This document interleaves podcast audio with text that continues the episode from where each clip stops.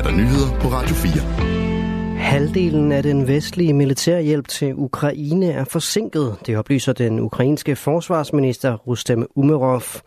Det har bragt Ukraine i en ugunstig position på slagmarken, lader han forstå under et møde i forbindelse med toårsdagen for den russiske invasion af landet. Ukraine kæmper med mangel på ammunition, og regeringen i Kiev har i månedsvis sagt, at det tager alt for lang tid at få den vestlige hjælp til landet. For øjeblikket er tilsavn ikke det samme som levering, siger Umerov. 50 procent af det lovede bliver ikke leveret til tiden, påpeger han. Fremover bliver det nemmere at komme ind hos forsvaret, og det betyder, at personer, der før blev stemplet som for lav eller havde en for stor barm, nu er velkomne. Forsvaret opdaterer nemlig sine helbredskrav til værnepligtige. Det skriver DR Nyheder, som er i besiddelse af et internt notat fra Forsvarsministeriet. Ændringerne er nogle af de mest omfattende nogensinde. De nye krav betyder blandt andet, at personer under 155 cm i højden ikke længere kan blive afvist udelukkende på grund af deres højde. Også kravet om at have et BMI inden for en bestemt skala er blevet ændret til kun at være vejledende. Og heller ikke en stor barm kan længere bruges som grundlag for en afvisning som værnepligtig. Det fortæller Jesper Lynge, der er kontorchef og kommandørkaptajn i Forsvarsministeriet Personalestyrelse til Danmarks Radio. I min optik handler det ikke om barmens størrelse, men om den enkeltes samlede fysiske habitus er besværet af en stor barm eller ikke, siger han. Tidligere er personer blevet afvist, hvis, de, hvis det blev vurderet, at de havde seksuelle afvielser. Det krav er nu også fjernet. Den er ikke tidsvarende, og derfor har vi valgt at udfase den, siger Jesper Lønge til DR.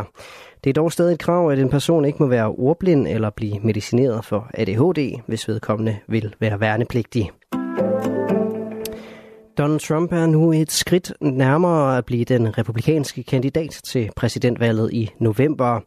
Ved primærvalget i delstaten South Carolina, hvor 99 procent af stemmerne er talt op, får Trump knap 60 procent af stemmerne. Hans eneste modkandidat, Nikki Haley, får 39,5 procent. Det oplyser analyseinstituttet Edison Research.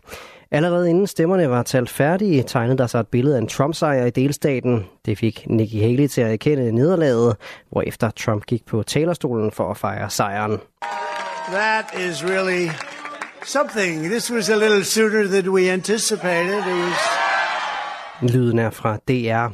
Nikki Haley nægter dog at trække sig trods nederlaget. Ifølge det franske nyhedsbyrå AFP, så er hun fast besluttet på at kæmpe videre for at blive præsidentkandidat. I'm not giving up this fight when a majority of Americans disapprove of both Donald Trump and Joe Biden. South Carolina has spoken. We're the fourth state to do so. In the next 10 days, another 21 states and territories will speak. They have the right to a real choice. Lyden er fra TV2. Det amerikanske præsidentvalg bliver afholdt den 5 november i år, lige nu er Donald Trump favoritten til at blive republikansk præsidentkandidat, og Nikki Haley er den eneste udfordrer tilbage, efter at adskillige kandidater er faldet fra. Demokraternes Joe Biden er så godt som valgt for sit parti på forhånd, fordi han er USA's siddende præsident. I dag og netop nu faktisk bliver en række af satiretegneren Kurt Vestergaards Muhammed-tegninger sat til salg på en online auktion via auktionshuset kom. Det fremgår af auktionshusets hjemmeside.